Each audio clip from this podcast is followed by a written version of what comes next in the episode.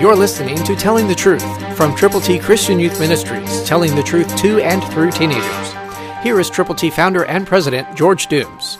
Believe on the Lord Jesus Christ. This is what happens when you believe. Therefore, if anyone is in Christ, he is a new creation.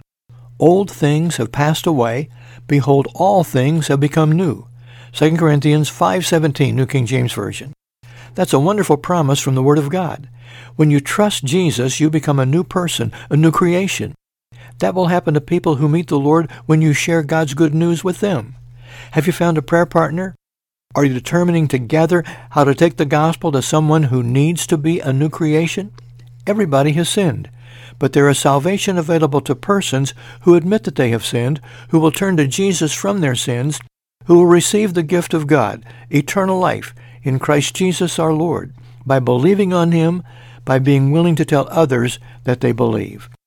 Who do you know that doesn't know Jesus? There is someone waiting for you to tell them the truth. You have the privilege and the opportunity of doing precisely that.